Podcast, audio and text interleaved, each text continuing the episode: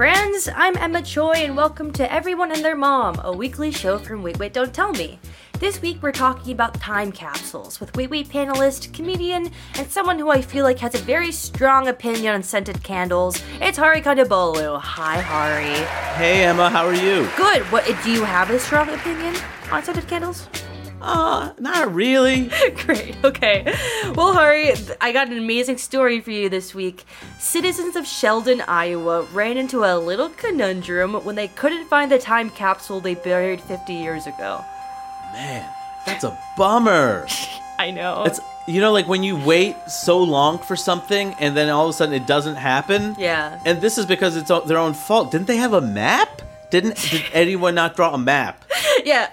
Okay, we all have questions, Hari, okay? But l- let me give you some context, okay? So, Sheldon, Iowa is celebrating its 150th birthday this year. Yay, happy birthday. And for part of the celebrations, they were planning to dig up a 50 year old time capsule for like a group unboxing, right? But uh oh, they cannot remember where they put it. Sheldon's Chamber of Commerce director said that she, quote, thinks that it's under the concrete in the park, which is like, okay, great. Let's all put out suggestions, and just to be safe, let's just dig up the whole town, you know? For the time capsule. Yes. And, you know, their plan is to use an underground radar system to pinpoint the capsule's location, you know? Uh, which is honestly a better idea than our suggestion to just walk around and think really hard to yourself if I were a 50 year old time capsule, where would I be? Huh. They're not the only town in Iowa who's used the system. A town in Sibley in Iowa used the same radar company to find their lost time capsule. It's basically the golden age of underground radar companies. So uh, get in while the getting's good, Hari. Huh. Also, no offense to Iowa, but a 50 year time capsule, you're going to open it and it's like, oh, this is what everyone in Iowa still wears. Yes, and we're gonna get a lot of complaint letters from the state of Iowa. Yes. I was mocking Iowa. Yes, Hari, we know. Yeah. The thing we love about time capsules is like at a certain point, it's really just a cylinder of random stuff. You know, like it, it reminds Yeah. me of like you know everyone has that stuff drawer in their kitchen where like random stuff goes. Yeah. Yeah. Do you have a stuff drawer? Every, of course, everybody has multiple stuff. Yeah, uh, of course. Stuff drawers. What, Hari? What is in your stuff drawer? Can you unbox Oh. it for us? Let's see. You know, I got some pens in here, Uh-huh. and I got some zip drives Yeah, that I do. don't know what's on them, and I got uh, some paper clips, nails, uh, square readers from when I tried to sell CDs, and then was reminded that it wasn't 1997. Right. And uh, lots of lead. I guess at some point I was into mechanical pencils recently, and I, I bought a lot of lead. That's like a solid stuff drawer. I feel like a lot of stuff drawers, if you like root through it, you find like buried treasure. Do you, do you think there's any like treasure, valuable stuff in your stuff drawer? I would imagine there's more sentimental things in there. Mm-hmm. I'm sure in, in the variety, the number of st- stuff drawers I have, I'm gonna find like a random piece of paper that triggers a memory. Especially like stuff drawers, when you go overboard, it's just hoarding. True. Yeah. Yeah, but I feel like, you know, it's like a scrapbook but in a drawer. You know, a stuffed drawer is so many things. It's a treasure box, it's a memory box, it's a journal, and it's just a trash can.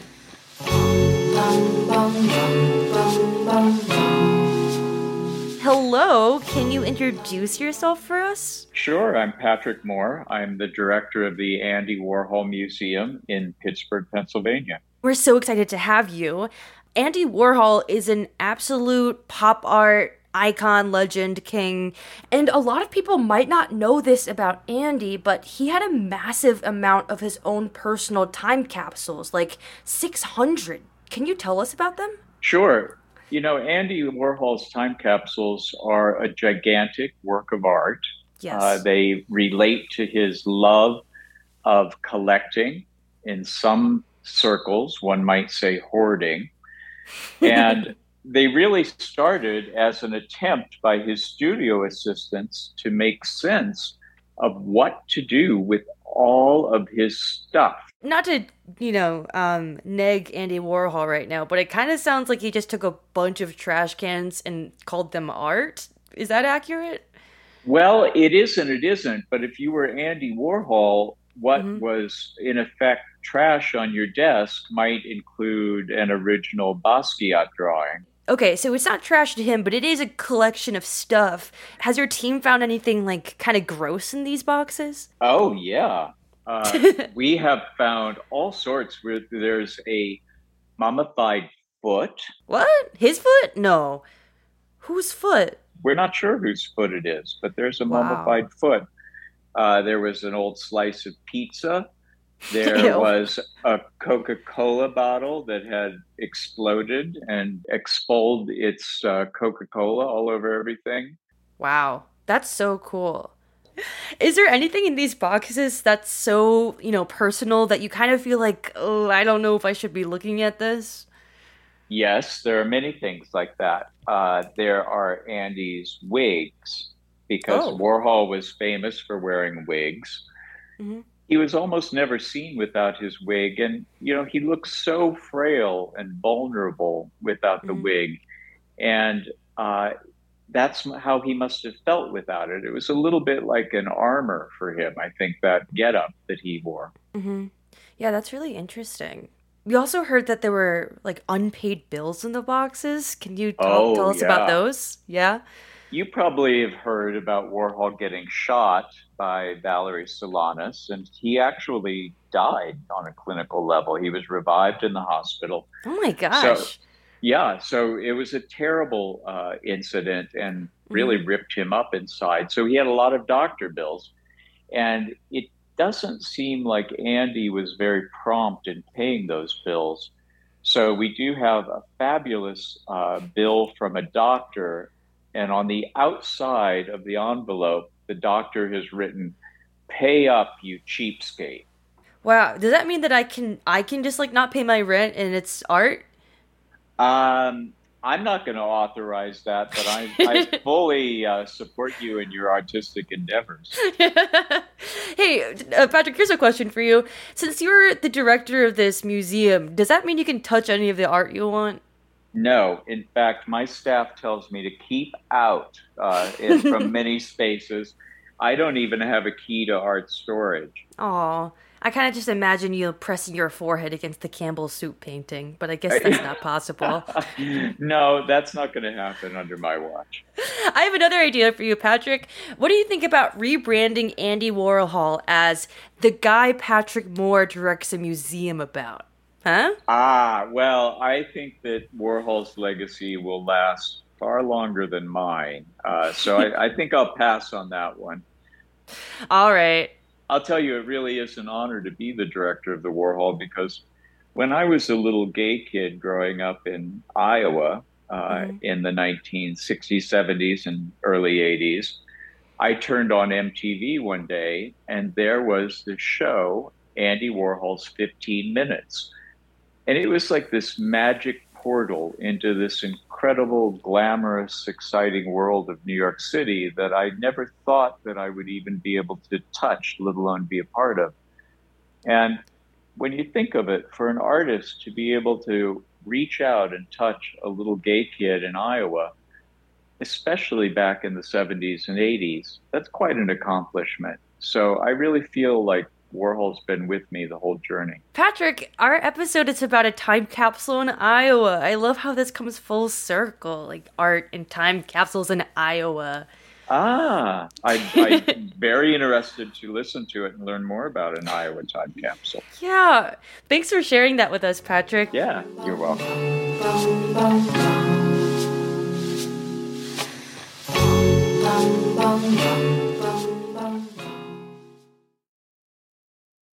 We think it's so funny that they can't remember where they put the time capsule. Hari, how do you remember where you put stuff? I write it down. I mean, that's what surprises me the most. How come nobody drew a map or there was no documentation? Like, the assumption was in 50 years people would still remember? Like, that's a hell of a. I mean, how does that happen? Didn't they mark it?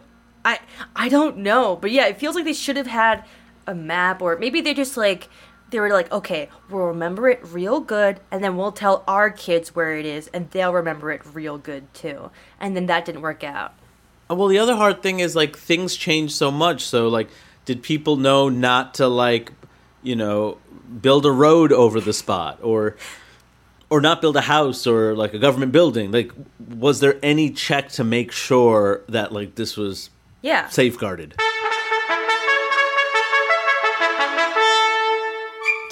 Start off, will you introduce yourself? Yes, yeah. My name is Ashley Nordahl. I am the uh, chamber director here in Sheldon, Iowa.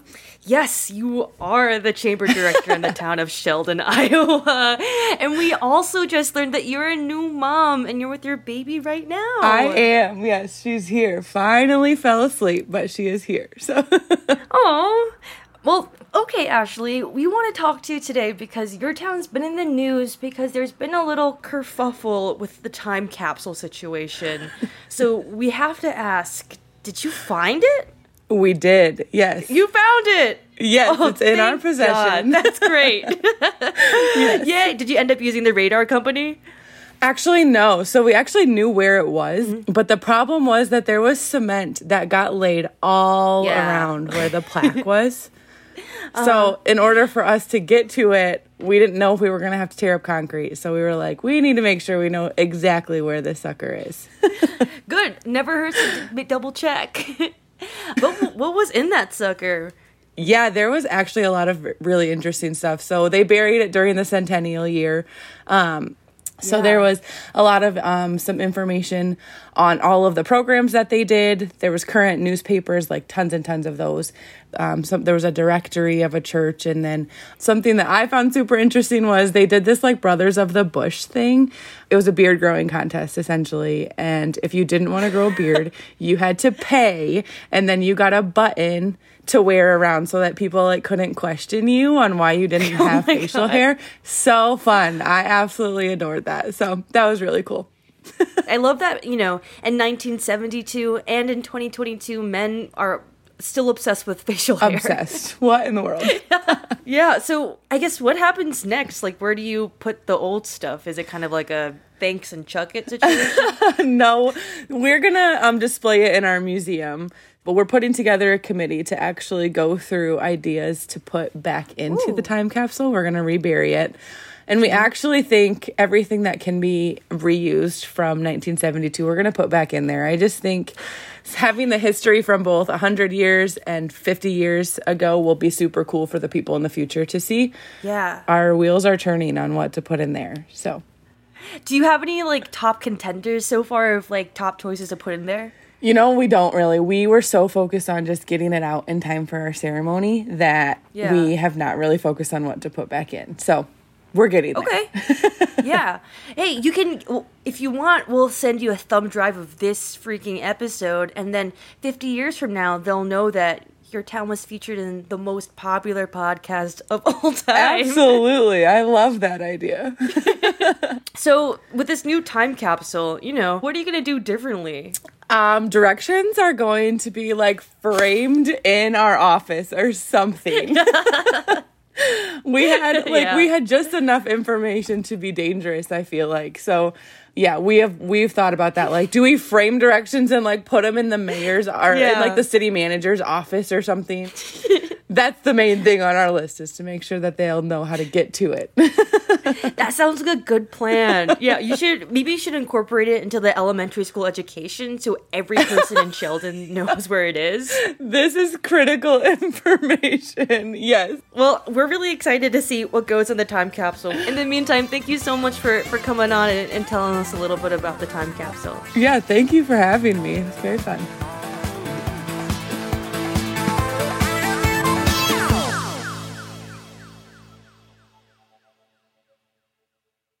This message comes from NPR sponsor BetterHelp, offering online access to licensed therapists. Therapist Joy Bergheimer describes how the BetterHelp intake questionnaire can help clients find a therapist that they relate to and feel comfortable with.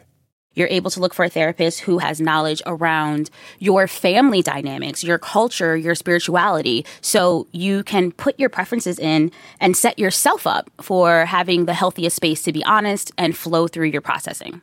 To get 10% off your first month of online therapy, go to betterhelp.com slash wait. And here's the most fun. Oh man, I ran out of steam right there. But you know who can pick the steam right back up? It's our assistant producer, Zola Ray. Take it away, Zola. This show was brought to you by Wait, Wait, Don't Tell Me. This episode was produced by Haley Fager, Zola Ray, that's me, Oha Lopez, and our brand new best friend, Kelly Wessinger, with help from Blythe Roberson, Lillian King, Sophie Hernandez, Simeon Simeonibus, and Chester the Cheetah. Our supervising producer is Jennifer Mills, and our RA is Mike Danforth. Once again, Lorna White, you're a goddess among mortals. Ashley Nordahl, thanks for coming on to settle this time capsule fiasco so I can finally sleep at night. Sheldon is lovely. I was born and raised here, so um, I clearly love it. Patrick Moore, thanks for showing us that one man's trash is another man's treasure. Nobody really wants a piece of toast in a frame. Thank you to our co-host, comedian, Wait Wait panelist, and apocalypse predictor, Hari Kondabolu. I was probably one of the best students they ever had. See him live at Teehee's Comedy Club in Des Moines on October 9th and Comedy Works in Denver from October 13th to 15th. Emma Choi is our fabulous host, and you can find her at Wait Wait NPR. And you can find me practicing my Shark Tank pitch for a time capsule that disappears into thin air, proving that material items don't matter after all. Okay, I'm done. This is NPR. You wouldn't be from the town of Sheldon, Iowa, would you? No, I'm from the town of Cherokee, Iowa, but I actually know Sheldon, and it's almost as glamorous as Cherokee.